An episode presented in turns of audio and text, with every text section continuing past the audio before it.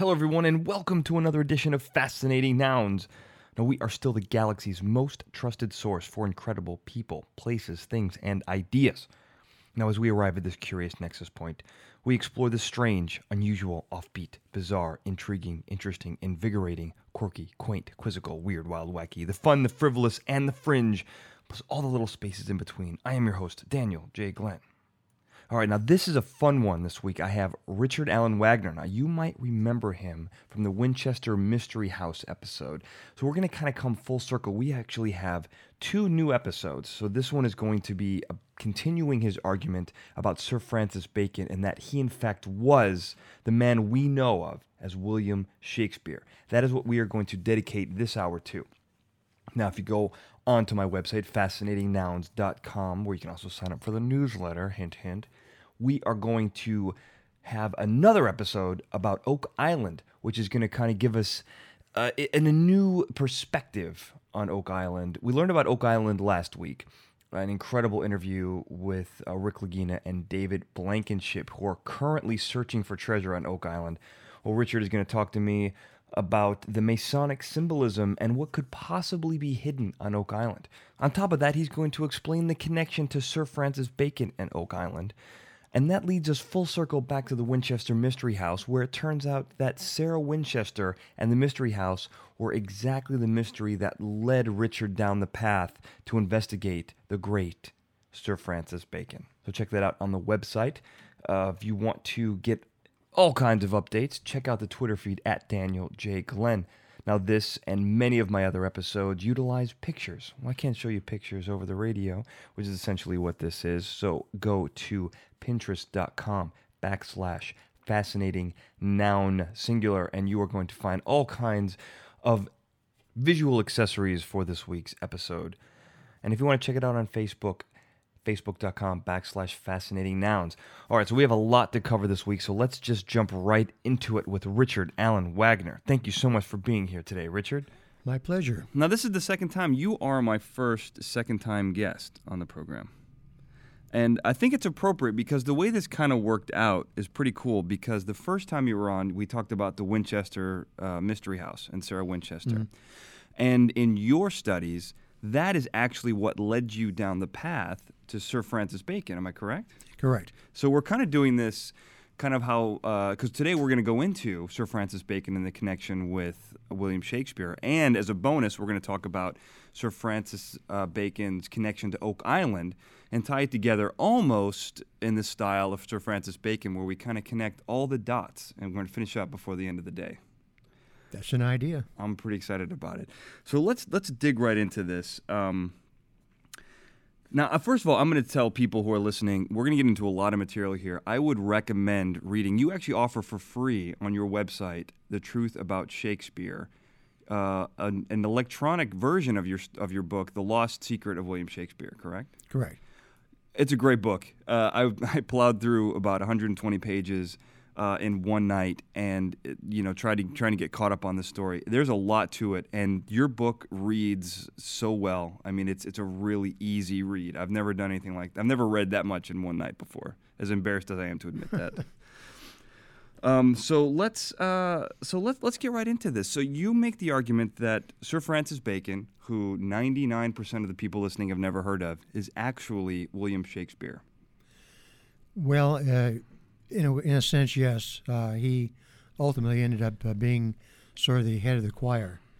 In other words, he was he functioned much like the Renaissance masters did. Uh, basically, he was putting together an enterprise. He had a lot of people working for him and working with him. Uh, these he called his good pens. These were people who were writers, and uh, and they there, there was a we don't know exactly who was all was in the group. We do know that there were quite a few people. These could have included people like Walter Raleigh and possibly Ben Jonson. Certainly, uh, Anthony Bacon, Francis Bacon's brother, was involved. Uh, a lot of a lot of people who uh, uh perhaps Philip Sidney, the Earl of Essex, uh, even Mary Sidney Herbert, who was the Countess of Pembroke. A lot of different people were very likely involved in this, what we call the Shakespeare enterprise or the Shakespeare Circle. So there are a lot of people assisting Bacon in this, but he, in essence, he was putting the whole thing together in the end, much like a Renaissance master would. So he was essentially the editor in chief of the Shakespeare Circle. True. Now let's let's go to the let's back it up a little bit. Let's go back to the beginning. Who is Sir Francis Bacon? Well, before we get into that, why don't we go even further back? Okay. And uh, in the know, beginning, God created the heavens and the earth. No, That's not that far. Not back. that far. Okay. But uh, far enough back where we take on the most crucial bit of information here, and that is how in the world did the myth of Shakespeare come to be? I mean, what happened? If if he wasn't the author, then who was? And of course, I'm saying it was Bacon. But how did it come to be that way? What makes it that way? And why wasn't Shakespeare Shakespeare, the man that we've all been told was Shakespeare? Why is that not the case? How can that be? How can Shakespeare not be Shakespeare? Mm-hmm. Okay. Great question. So, in other words, uh, let's let's go back to where it's where it should start, which is actually with the man we've been told was Shakespeare when, when he died. And that goes back to the date of April 23rd, 1616. The place is Stratford, England. Historically speaking, England's most celebrated author has died. His name, we are told, is William Shakespeare. Now, think on that. England, at that point, must be in mourning. The outpouring of grief and sympathy and praise must be enormous. Heads of state, as well as prominent lit- literary figures, they must be dipping their pens in ink to pay tribute to the greatest writer of the English language. A torrent of poems and elegies for Shakespeare must be soaring to fever pitch. I mean, you know, Westminster Abbey must be preparing a special place for this, the burial of, of this great man. Letters and comments about his passing must be circulating in great abundance. And yet, there's nothing. There's just a deafening silence. None of England's great authors before or since have ever been so thoroughly ignored. No one, not even King James, who was a big Shakespeare fan, nor any contemporary poet or playwright, or anyone else having anything to say, none of them have anything to say, not, not anyone. I mean, the passing of Shakespeare is a non event, it's a complete vacuum. Why and how can that be? I mean, nothing happened. Something's just not right, and something doesn't make sense. And there, we have to ask the question: Is there something that we're missing? And when we back up and we check it out, we find that for a start, one thing that most people have missed is the fact that the man from Stratford, who we've all been told was Shakespeare, didn't go by the name Shakespeare. His name, as he called it, was Shakspere, spelled S H K S P E R E or in some cases, Shakespeare without an E on the end. So the Stratford man never represented his name as Shakespeare, even in cases when it could have been adv- advantageous for him to do so, as was the case with his having difficulty with his coat of arms. I mean, that was a case where that would have been advantageous to make use of that name. But he didn't do that. Even on his will, he still crudely scrawled the name Shakespeare at first, it might seem like splitting hairs, but but there is a world of difference between Shakespeare and Shakespeare, especially when you consider that on many occasions in, the publication of Shakespearean works, from the beginning to the end, the name was given as Shake hyphen Spear. That's an interesting way of looking at it, but and a lot of people I know aren't aware that that actually worked out that way. But originally, in the early phases of uh, the Shakespearean works coming out. It was either done anonymously, or when the name did start to appear, it always had that hyphen. And even throughout the works, throughout their history in the, the coming years, occasionally it was done as a complete name, Shakespeare, or as Shakespeare with a hyphen in the middle. Two completely different words. So Shakespeare of Stratford never used a hyphen in his name. He had no reason to. Which brings up another important question. What purpose did the hyphenated version of Shakespeare, uh, what would that serve? The only credible answer is the name actually is a pseudonym, in which the words shake and spear are combined. So, as we shall see later, the combination of the words shake and spear really signify nom de plume. Okay, the Stratford's name, Stratford man's name wasn't exactly Shakespeare. So what? Now let's go back to his death in Stratford. What did he leave behind? And the answer to that is best. An- we we get a better answer to that when we take a look at his will. Now, that's interesting because most wills left by most commoners at that time uh, were only one page long. In his case, he left behind a three-page will. But let's look at what he put in there, or more precisely, what he didn't put in there. Okay, his last will and testament, uh, what does it say? He says, well, aside from dispensation of his real estate holdings and his monetary gifts to his family and friends, the will provides for his second best bed to go to his wife and various common household items and to other members of his family. That's basically it in all those three pages. I mean, what's most important about the whole thing is that it makes no mention of anything of a literary nature. Uh, for, for example, there's no mention of books whatsoever. I mean, that's really disturbing. We should rightfully expect that William Shakespeare to have owned at least a personal collection of books. I mean, in his time, books were extremely valuable. But there was there were no public libraries. Only people who could afford books really had them. And yet Shakespeare of Stratford died a wealthy man, wealthy enough to have owned an impressive library of his own, and yet there's no mention of books whatsoever. Not in the will, not anywhere. Not even a Bible is mentioned. Now, how could the greatest author in the English language not possess a single book? But it gets even stranger. The will makes no mention of manuscripts for plays or poems, nor diaries or notebooks or letters absolutely nothing of a literary or intellectual na- nature is mentioned, including the fact that nothing is said about the testator having been a writer of anything. Now, how can the greatest English author not leave his literary legacy to his heirs or friends? Considering that there are at least 16 plays not yet published, wouldn't they be among the most important items to be mentioned in his will? Strange provision of for gold rings to be given to the to three of Shakespeare's fellow stage actors, and he we do know that he appears to have been at least that a stage actor, not a big one.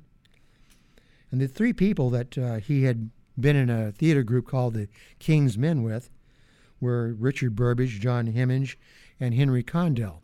Now he laid, made a provision in the will to provide for three gold rings to be made for these three individuals. Uh, the only ones who actually uh, received the funds for that were Hemming and Condell. And yet, uh, at that time, neither Hemming or Condell turned around to eulogize the man who had included him in their, them in his will. They said absolutely nothing about him. It wasn't until seven years later uh, that something would be said. That's a long time for them to wait. They're, they weren't getting any younger. So, and, and another thing that's interesting about that is that the provision for Hemming and Condell uh, appears to have been something that was tacked on as an afterthought to the will. So it is indeed something rather strange in the whole process. I mean, what else are we missing here? Well, there's one other thing you did forget to mention that I think is important. You said that he never wrote a letter. There were never any letters found of his. Right. right? So the greatest writer in the English language, you couldn't find a letter that he wrote. Exactly. Not so much as a single letter. And uh, there's only one letter ever known to have been sent to him, and that was uh, a letter from a law clerk uh, advising him of a legal matter. He was involved in a lot of litigation in his final years but none of it had anything to do with literature. He was a grain merchant, and it all had to do with that, and they're all small claims actions. But the interesting thing is, not only did he not write any letters to anyone, people didn't write letters to him, which is rather telling because what would you make of that? I mean, you know, it kind of indicates people most likely knew he couldn't read. Yeah. Well, I mean that's yeah, that's the other thing. I mean, you were also mentioned that he he was illiterate, and his family was illiterate. I mean, he came from a place where their education wasn't readily available or was extremely expensive. True. Uh, there was a grammar school known to have existed at that time, but again, there's no record that he ever attended school of any of any sort. There's no record that he ever attended that grammar school or university or any school whatsoever. And of course, what you look at is the rest of the record, and that is, of course, his parents. Both of his parents were illiterate. They made their they made their signature with a not with a signature, but with a, an X. And here's what's most telling, and that is his children. None of his children were literate. They too, like his parents, made sign with an X. And likewise, his grandchildren were illiterate. Now you have to ask the question: How does that work? I mean, he's arguably the only writer in, in English history whose children were illiterate. How can the greatest writer in, in the English language have illiterate children and grandchildren?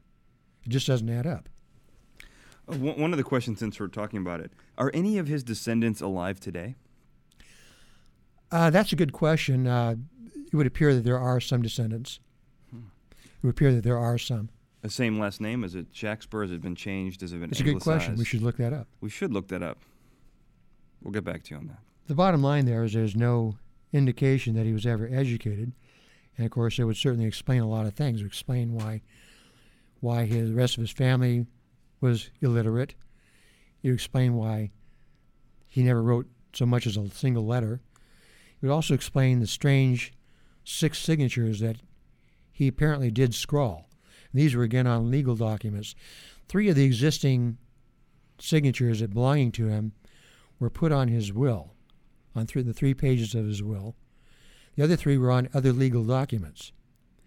Aside from these very almost unintelligible signatures, very wobbly signatures, uh, there's no indication that the man ever wrote anything else aside, aside from these almost illegible signatures. And you've taken a look at them. I'm gonna have them on the website too. Yeah, you see what they look like. Uh, they, it looks as if possibly uh, his hand had been guided to make the signature. Certainly, no, no, none of those two signatures are alike. As you can see, they uh, they're extremely shaky. Uh, it appears as if the the person behind the pen wasn't accustomed to holding a pen or, or using a pen. And his signatures there certainly tend to tell us a lot about him. It certainly indicates this man wasn't. It, it, it adds a lot of credibility to the idea that the man just simply wasn't literate. Well, so if this, I mean, you're making a good argument that that this guy William Shakespeare was not William Shakespeare. Right. But then, so why does that, um, you know, why does that myth persist? I mean, you make a good argument in the book about the the man who shot Liberty Valance. I mean, is is what's the parallel there? Well, the parallel is this: that uh, we have to. What we have is a, a big mystery, a mystery shrouded by uh, by other mysteries.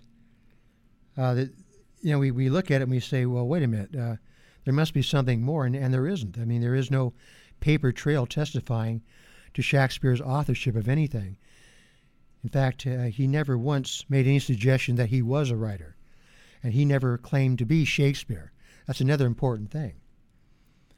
I mean, there is no evidence to back any of those claims up. So it gets down to well, who in the world is making the claim then that he was Shakespeare? And the answer is that the during his time, no one did make that claim.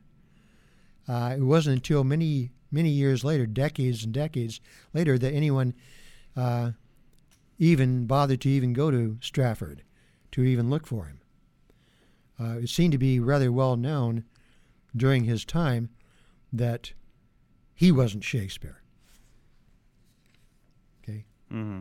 So the whole thing is really shrouded in a big mystery. Now, in 1623, uh, there are at least 16 pay, uh, plays that had not yet been published, and all of the Shakespeare plays were republished, and all those that had not previously been published in quarto now, for the first time, are published in the folio.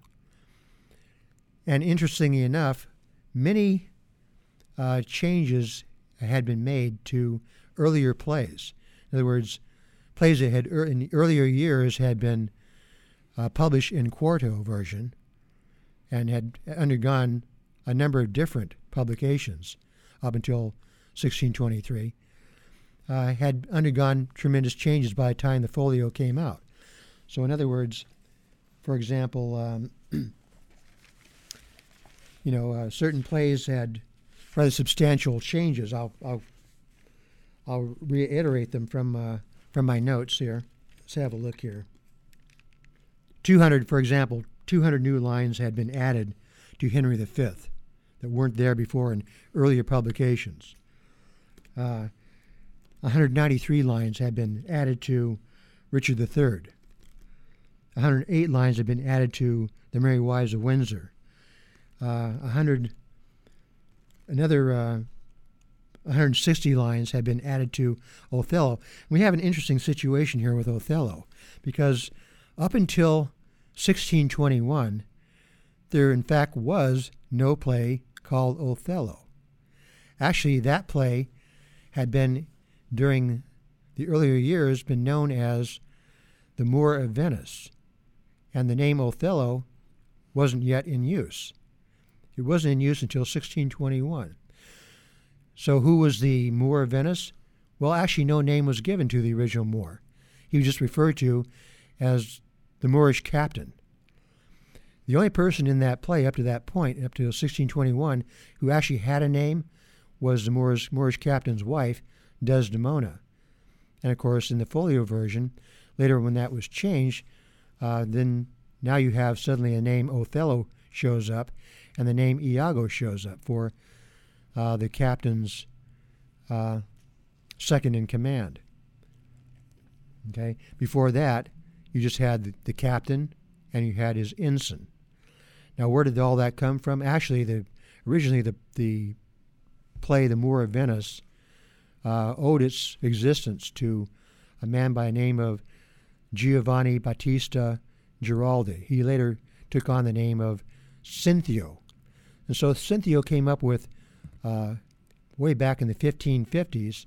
Cinthio came up with this was an Italian writer who had this story called Un Capitano Moro and again, the originally the original thing was in Italian.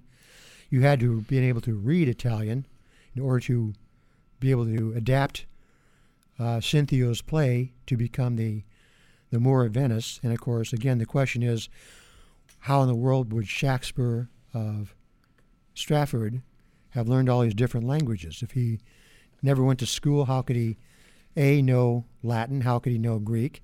Because a great many of the plays, a lot of the material in the plays, had to have been borrowed, were borrowed extensively from Latin, from Roman, ancient Roman texts, from certain Roman authors, from certain Greek authors. I mean, it's a it's a rather impressive list of different people that the author of the Shakespearean works borrows very heavily from. But in order to do that, he had to have been able to read Latin. He had to have been able to read Greek. You had been able to read in other languages like French, Italian, Spanish. Where does he get all this knowledge? Where'd that derive from? If he doesn't go to school, how does he learn all these languages?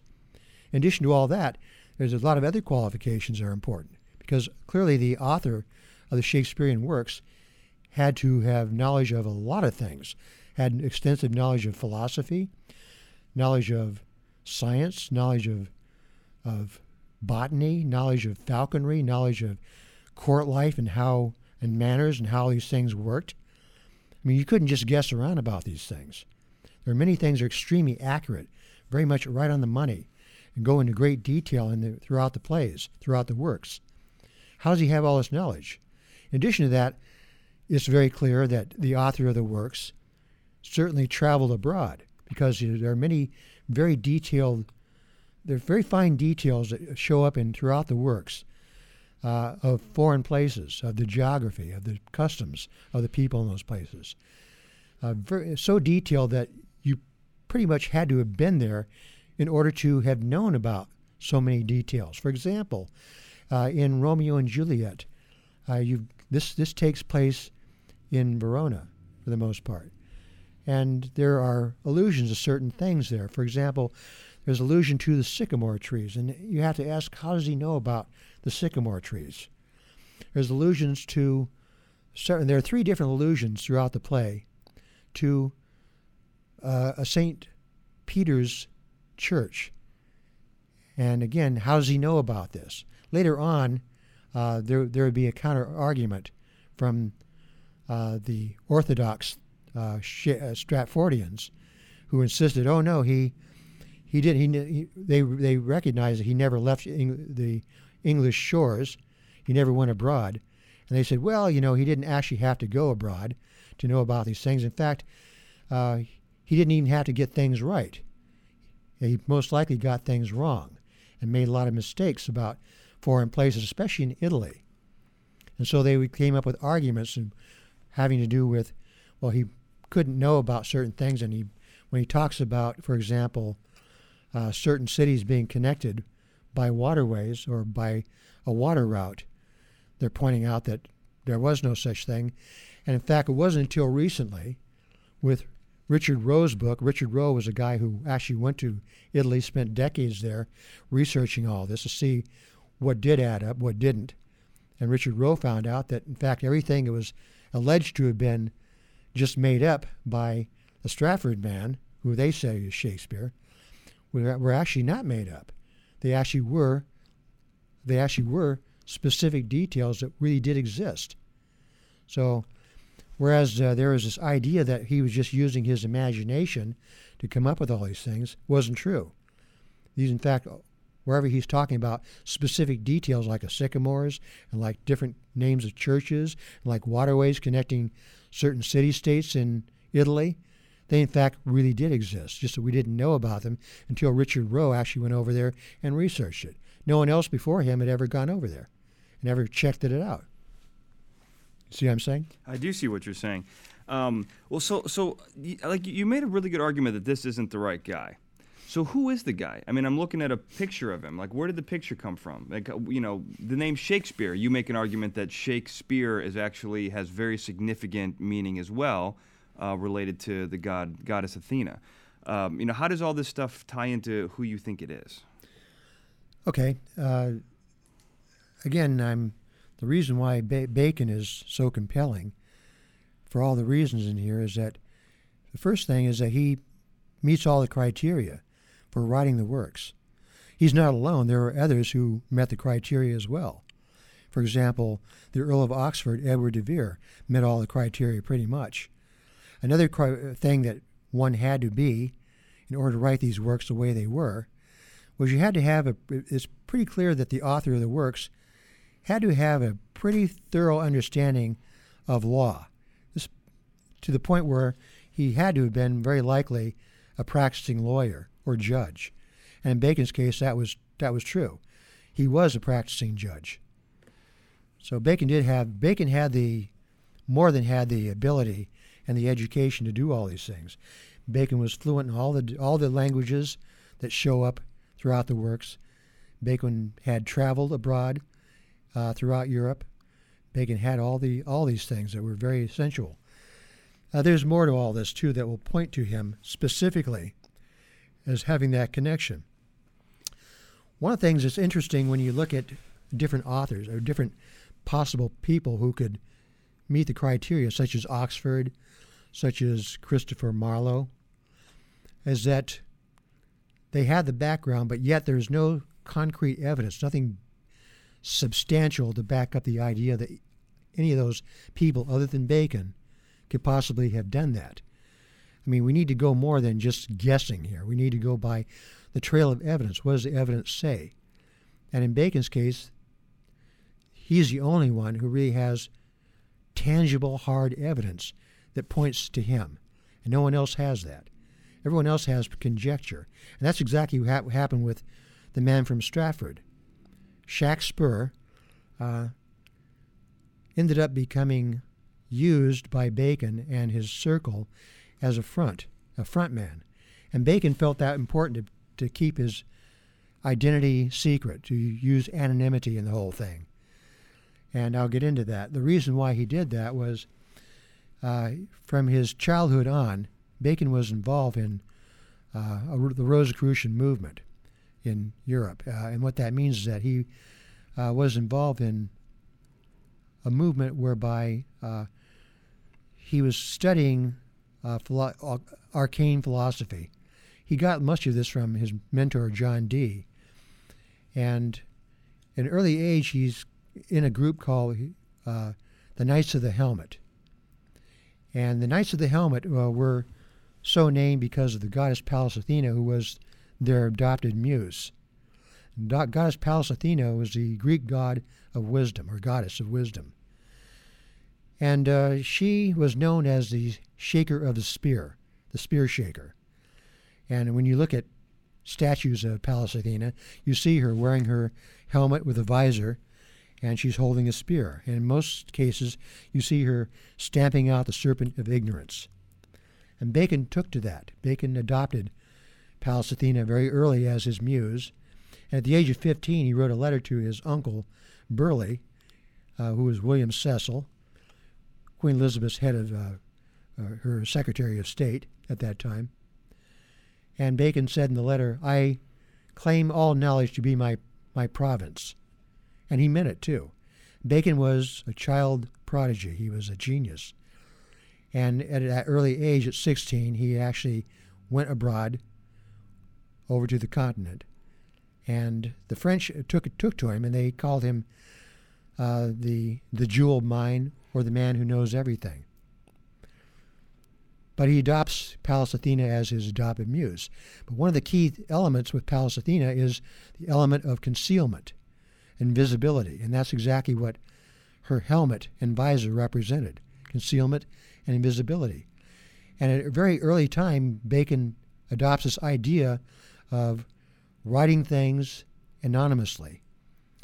He, he did at one point uh, entertain the idea uh, of writing all of his philosophy and all of his uh, prose works anonymously, but he did change his mind on that. But when it came to poetry and poesy, as it's called, or writing plays, any of that, uh, it was essential for him to, he decided to write all that anonymously. It was also advantageous from a standpoint that in those days, it was not necessarily a good idea to use one's own name because it could be used against you politically. But at any rate, the primary motive for him was that he felt it was a good idea to be anonymous, primarily because of his association with Pallas Athena. That was really the fundamental core idea behind it let's let's give a little background on, on Francis Bacon because he is quite in his own right an extremely compelling historical figure and I want people out there the 99% of people who have no idea who he is to be as intrigued by him as I am. Okay, Bacon was born in 16 uh, I mean 1564.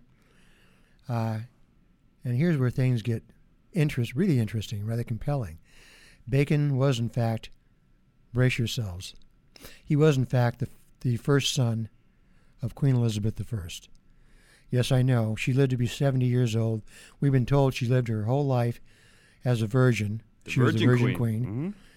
But yet, she spent 70 years of her life and she never, ever, ever uh, got married. She never had children. Actually, she did. But she did so secretly. And Bacon was her first child. Now, uh, that's for a different getting in, into that further, that's getting into another episode altogether. But long story short, what happened was when Bacon was born in 16, uh, 1564, he was given over to Elizabeth's, uh, to two of Elizabeth's members of court.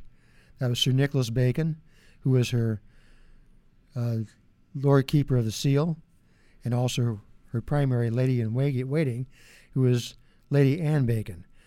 So Bacon was given over to he was given over to the Bacons to raise as their own, which they did, and they brought him up as a foster child. And later on, it would be interesting that later on in later years, Lady Anne would write a letter about not wanting to treat him as a ward in a letter. Uh, and of course, interestingly enough, uh, the Bacons never included Francis in their family tree. Or in their will. Or, yes, that's true. And Nicholas Bacon, assuming that Queen Elizabeth would provide for him, didn't bother to provide for Francis in his will either. Now, and it's also this connection, I think, that allows Francis Bacon to have sort of, you know, while not an official son of the Queen, she is looking out for him, which allows him to have significant financial uh, advantages and political advantages and social advantages that give him the education that he needs to be able to do everything that he did, correct? Right, absolutely. She was very concerned about his education, his upbringing, which is no doubt why she chose the Bacons, who were arguably the, the most uh, gifted and certainly the most educated members of her court. So they were knowledgeable in Latin and Greek. They were knowledgeable in all the Romance languages. They they knew they were fluent in French and Italian and Spanish. They they brought young Francis up that way. They taught him all the languages. Uh, they taught him everything he needed to know at an early age. And of course, later on, when he went on to uh, Trinity College at Cambridge, uh, that became very handy. And in very, very quick order, he mastered all their curriculum, and in essence, uh, was in a position to actually turn around and teach his teachers. So, at an early age, uh, he leaves Trinity College. Uh, he goes over to uh, study at Gray's Inn, which is where you study for, where you study to become, uh, to go into a career for law and that's what he did. He studied law at Gray's Inn. At the age of 16, Elizabeth saw him off on his first voyage over to the continent. People were no doubt rather confused as to why he was kissing her ring as she sees him off to that voyage to go to France. But at age 16, he goes over to France, and the French called him the jeweled mind or the man who knows everything. So he spent a number of years over in, on the continent traveling around. And then when Sir Nicholas Bacon died, while he was over there, he had to come back. And that sort of cut his stay over abroad rather short. So he comes back to England, and that's when he starts writing. He also had uh, his his elder foster brother Anthony Bacon was his chief collaborator, collaborator up until 1601 when Anthony Bacon died. But in the earlier stages of the writing, Anthony Bacon was certainly involved in it up to his eyeballs. Uh, both the Bacon brothers were also involved in uh, Queen Elizabeth's Secret Service. So whenever people went abroad, uh, they also served the dual purpose of spying in addition to that. And they would report either to Francis Walsingham or to her Secretary of State, Lord Burleigh, who also was Bacon's uncle by virtue of the fact that his mother, or his foster mother, Lady Anne Bacon, was re- was related uh, was a sister of Burleigh's wife, uh, Mildred, and so here you have a situation where Bacon is privy to the to the, arguably one of the largest libraries in Europe at that time, which belonged to Burleigh, which certainly aided him in his, his education. He also had access to Dr. John Dee's uh, great library, which really was regarded as the ultimate library in England at that time. So, very educated guy. And his work, and his work as a spy allowed him to create the ciphers. And I mean, you make a, a, point in the book that you know that's the precursor to Morse code and to digital, like digital code speak. True. Uh, they were very much engrossed in ciphers and the use of them. That was uh, that was quite the thing back in those days. Uh, he wasn't alone in that. Everyone pretty much made use of ciphers, standard ciphers. But Bacon did improve on the old ciphers. Bacon did create his own ciphers, one he called the biliteral cipher, and another one he talked about in his advancement of learning he called the wheel cipher. Uh, it was some kind of contraption that was like a wheel, and it was very complicated and very involved. Uh, we'll get into that later. Uh, for those who would say that Bacon as Shakespeare uh, would be his the case for him would be based entirely upon ciphers are incorrect. Uh, the ciphers really are the icing the on the cake through the whole thing, but the case for Bacon as Shakespeare doesn't rest entirely on ciphers at all. Actually, there are there's hard, tangible evidence that indicates that he was. For example, the Northumberland manuscript is one of those artifacts that serves as hard, tangible evidence. No, nobody else, not Shakspere Stratford, not Edward Oxenford, uh, not Christopher Marlowe, not anyone else, have hard, tangible artifacts to link him with the authorship of Shakespeare. So, one of the things you have to look at are those things. Another thing you have to look at is the works themselves. What do the works have to say about Bacon? Uh, what do they What do they suggest? For example, you can look throughout the works and you can see where his name itself is in there. Uh, there are certain works, for example, where, for example, uh, first part of Henry IV, uh, you've got uh, allusions to the, second carrier comes into the kitchen and he says out of nowhere, he says, I have a gallon of bacon and two races of ginger. Okay? Why is he saying that? It's interesting. He's saying, I have a gallon of bacon. Of course, he's referring to bacon as meat, but he's, it's also a double entendre. On the following page in that play, you see allusions to bacon fed knaves. Falstaff is, is referring to bacon fed knaves, and he then goes on to say, make a statement on bacon's on. What's he talking about? How'd that get in there? Who on earth, other than the Bacon brothers, ever made that statement? Who, who would say on bacon's on? Of course, that was a motto that was shared by the Bacon brothers in their early years. On bacon's on. Why would that be in there? Later in the play, in Henry, the first part of Henry IV, there's one page where a character by the name of Francis shows up with Prince Henry. And in that one page, Prince Henry says speaks the, the, the name Francis a total of 22 separate times in just one single page. Now, nowhere else in the entire Shakespeare canon do you have anything even close to this, where one person's name is continually spoken over and over and over on one page. Yet the, the name Francis is spoken 22 times on one page, and it shows up another 17 times as a stage prompt, making for a total of 39 p- p- times on one page. That's pretty interesting. Why is that so? Where, who, who else would have put that there? Certainly not Shakspere Stratford. It certainly wouldn't occur to Edward de Vere to put the name Francis on a single page. Why not Edward?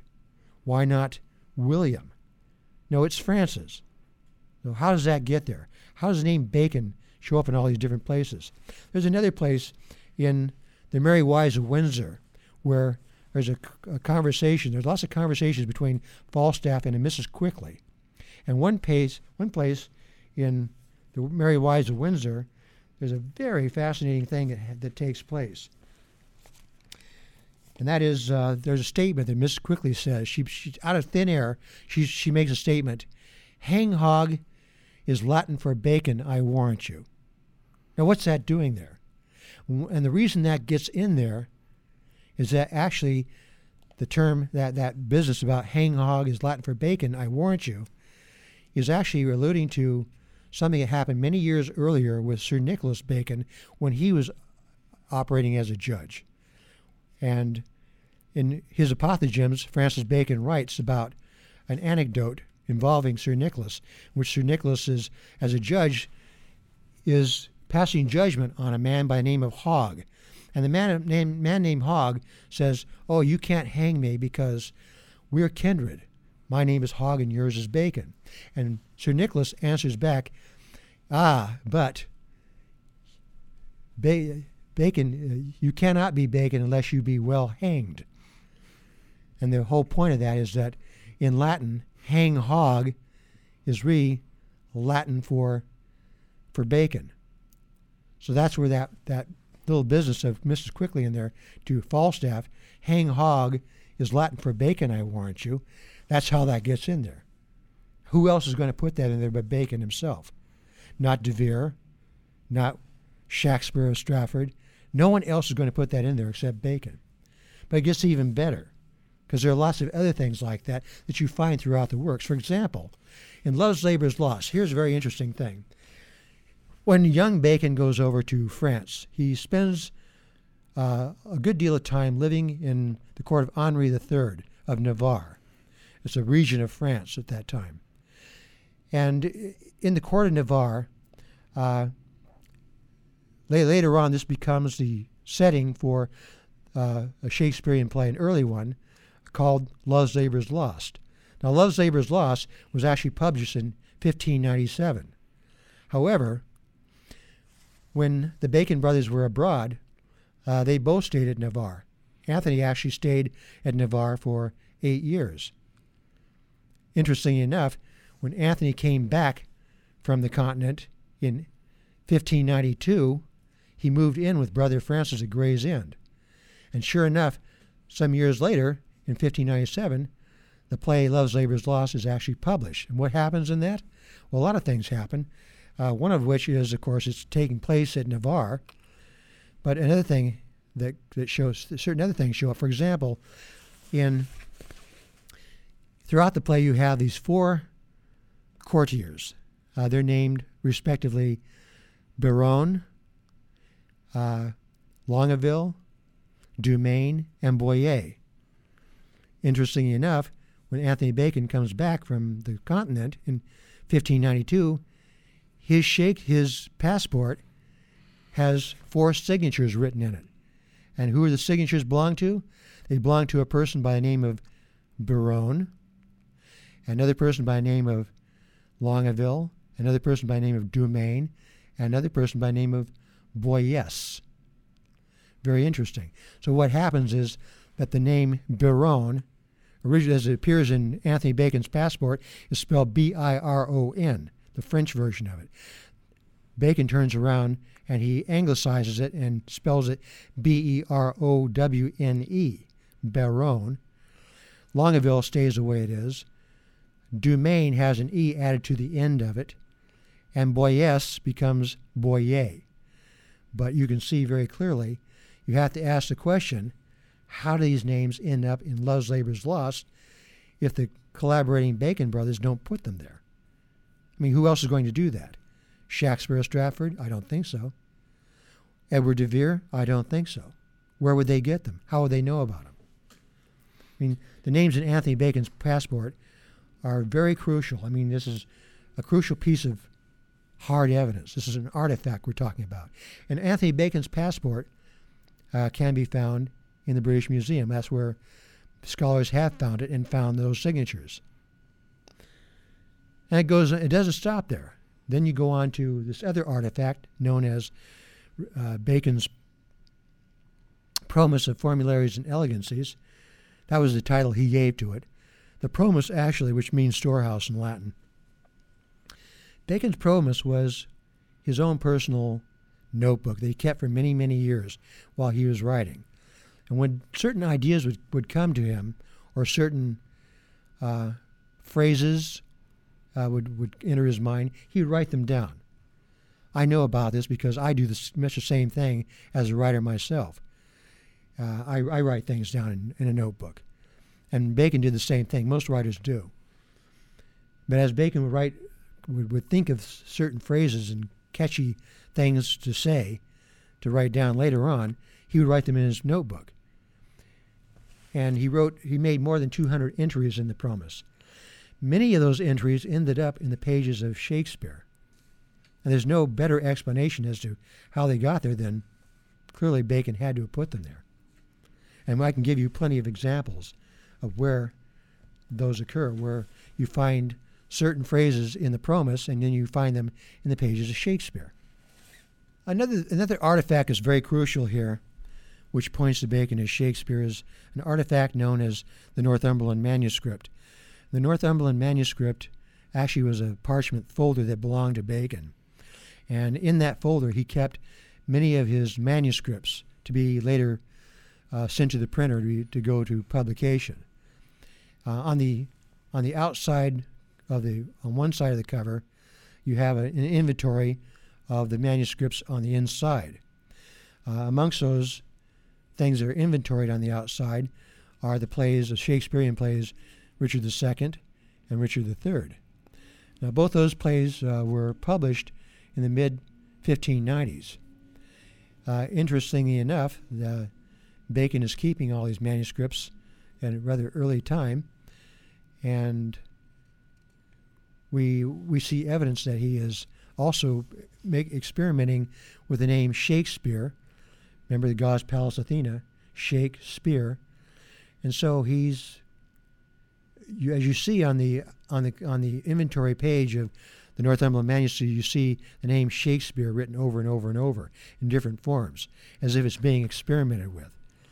Uh, as you, you look at it, you see uh, it's partially written as like kind of like Shakes, and and you see it as Shack, you see as and then you see Shakespeare, and so you can see how he ends up at first hyphenating it Shakespeare, and you then you see the name Francis Bacon written all over it. This is the only Elizabethan document ever found in which any authors other than Shakespeare is coupled with another contemporary uh, author. So all, all over that you have the names Francis Bacon and the name Sh- William Shakespeare being written together. In fact, in one case you actually see the name by Francis William Shakespeare.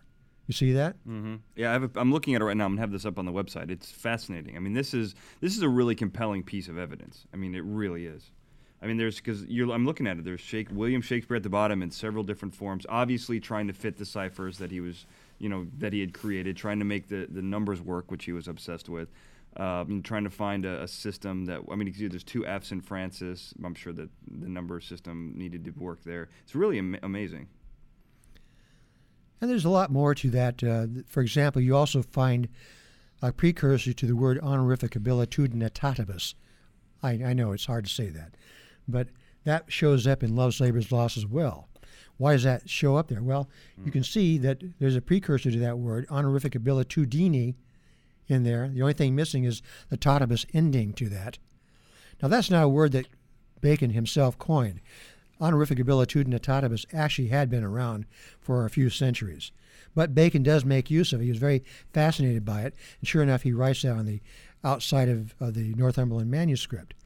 Later on in 1597, it shows, I mean 1598 rather, when it goes to publication, uh, the word honorificabilitudinitatibus shows up in Love's Labor's Lost, Act 5, Scene 1. Uh, something else interesting happens just after that shows up and that is the, uh, there's a the clown Costard is saying that that word, but then he goes on. Moth then uh, answers and he says, Moth says, "What is A B? The letters A B spelt backwards with a horn on its head." That's a little riddle he's giving. Why is that there? What does the A B stand for? Well, the A B actually stands for Anthony Bacon, but when you reverse it, you have B A, and B A actually was uh, an abbreviation that Bacon used in signing his name, and he often did. He signed B.A. like that for Bacon. But when you, you try to answer the riddle, Moth's riddle here, what is A.B. spelled backwards with the horn on his head? The answer to that is it's a pun, and, and Shakespeare loved puns. The author of Shakespeare, Bacon, just loved puns. And what it was, it's a pun called, it goes Bacornu. That's AB spelled backwards with a horn on its head. But that's a pun on the name Bacon, Bacornu. Hmm. But that's why is that there? Who else would put it there other than Bacon? Again, Shakespeare of Stratford wouldn't put that there. There's no reason to. Edward de Vere wouldn't put that there. Same with honorificabilitudinitatibus. That's a 27 letter word. Notice that that word will break down into a in, very interesting anagram. And I'll tell you what that anagram is. Let me look in my notes here so I get it exactly right as it was as it shows up. Actually that stands for in Latin is Hiludi F Baconis Nati Tuiti Orbi. And that's the exact anagram that you get on that. You can make other anagrams out of that you certainly can do that. But this is clearly the one that Bacon would would be drawn to, the one that he would single out to as an anagram to be made out of that particular word. And so he does that. There's another reason why Bacon is, likes using this word. Now, what, is, what does that term mean in Latin? What it means is, in Latin, it literally means these plays, F. Bacon's children, are preserved for the world. That's literally what it means. There, like I said, there's another reason why he chooses that particular word. He's drawn to it. Again, it consists of 27 letters. When you, when you Bacon used ciphers we've been mentioning. Uh, he used what is called the Elizabethan simple cipher, the K cipher, the reverse cipher, and also the uh, simple cipher. But he used another one. That is the Pythagorean cipher. The Pythagorean cipher, the word honorificabilitudinitatibus adds up to the number 137. Now, in later years and centuries later, that would become a very important number in quantum mechanics and in, in quantum physics. Okay, every quantum physicist knows the meaning of the number 137. It has to do what's called a Compton length, which has to do with uh, the shell of a, an electron around a nucleus of an atom. Now, during Bacon's time, he couldn't have known about that. However, what Bacon did know about that number was that it was the 33rd prime. That he did know. And that was another reason for him choosing that word in that form, honorificabilitudinitatibus, in that precise spelling. It gives you the 33rd prime. Okay? So Bacon's very well aware of that. There are other places where you see Bacon using coded messages uh, throughout the works. One of the things that shows up in addition to everything else is that all throughout the Shakespearean works, you also find a lot of allusions to Masonic ritual. There are things literally out of Masonic ritual in many of the plays. And again, who else is going to put them there? Bacon was the founder of modern speculative Freemasonry. Uh, his good pens, his, his, the people who were assisting him in writing uh, the works in the Shakespearean Circle and the Shakespearean Enterprise, which he basically ran as a, as uh, sort of like a, a corporation, with him as the chief executive officer. Uh, Bacon is making use of uh, people writing for him. He's making use of ciphers. They're making use of ciphers, and throughout the works he makes he shows they show up. At, at some point, these people in his Shakespeare circle become the first speculative Freemasons uh, under Bacon. Bacon's the first uh, Grand Master of speculative Freemasonry. He's the first worshipful master of his lodge. But later on, these other people in his circle uh, also become likewise. You, you find something very interesting when you look at the headpiece, uh, Ben Jonson's headpiece of his poem in the 15, uh, 1623 uh, folio. Uh, above his poem, there's a headpiece that consists of, again, you pretty much have to be a Mason to know that. I am. That's why I did notice it. The headpiece consists of an, a row of Mason squares, and not just any Mason square, but as it shows, shows up as the insignia of a worshipful master in a Masonic lodge. And it's a whole string of them. And what they, they form the letters M, V, uh, uh, MW twice over. And MW stands for worshipful master, or WM rather. WMWM. But they're, they're made up of a string of uh, of Mason squares, and that, of course, is insignia for the worshipful master. So it's clear that at some point Ben Jonson himself got involved in Freemasonry.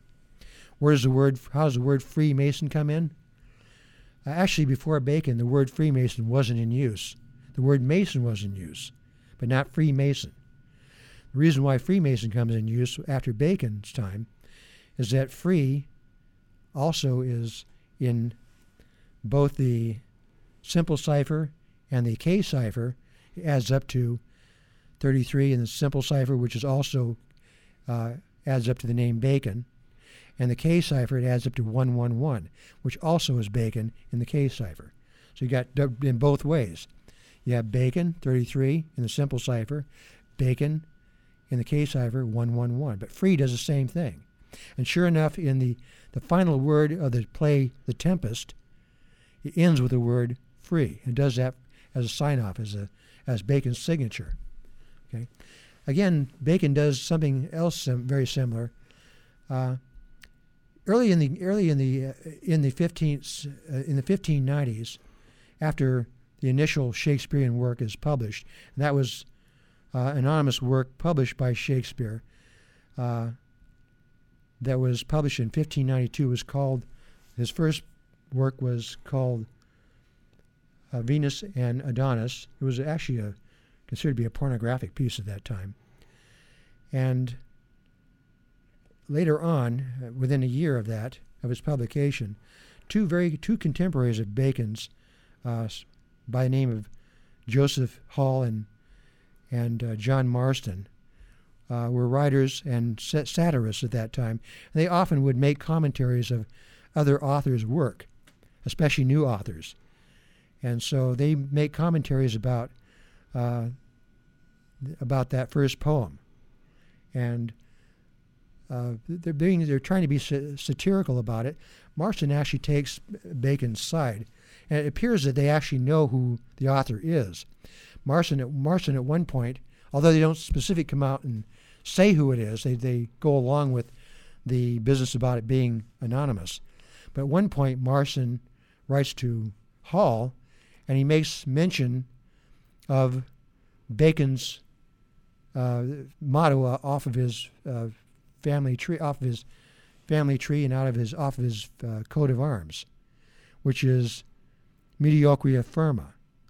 So in letter to Hall, he's alluding to mediocria firma, identifying the author as such, but that's really alluding to Bacon. There's something else they're doing. They both make allusions to, they, they allude to a character by the name of Labeo. Actually, Labeo originally was uh, a Roman uh, lawyer and uh, jurist, and he would occasionally uh, uh, criticize the Roman emperor, which was not a very good thing to do, but he did, and that's one of the reasons why Bacon admired Labeo. But Hall and Marston then uses you adopt that term to identify the author as Shakespeare. They call him Labeo. Now, again, when you go to the cipher tables, I think you're going to show these, aren't you? Mm, yeah, I have them. When you look at all the cipher tables, interestingly enough, all six of the cipher tables work with a labeo and show labeo and bacon to be inter, uh, interchangeable names. So, in, for example, in the simple cipher, again, labeo adds up just like bacon does to 33. In the K cipher, it adds up to 111, just like bacon does. In the reverse cipher uh, is adds, adds up to 92. And again, you again you have it in the Pythagorean cipher. They both add up to 17. In the simple cipher, they both add up to 15. So all five ciphers, both the name Labeo and Bacon, are interchangeable. Who else is going to do that? You can see where Marston and Hall are coming from. They actually know who the know the real identity of the actual author, but they keep it a secret and they use a coded name to identify him.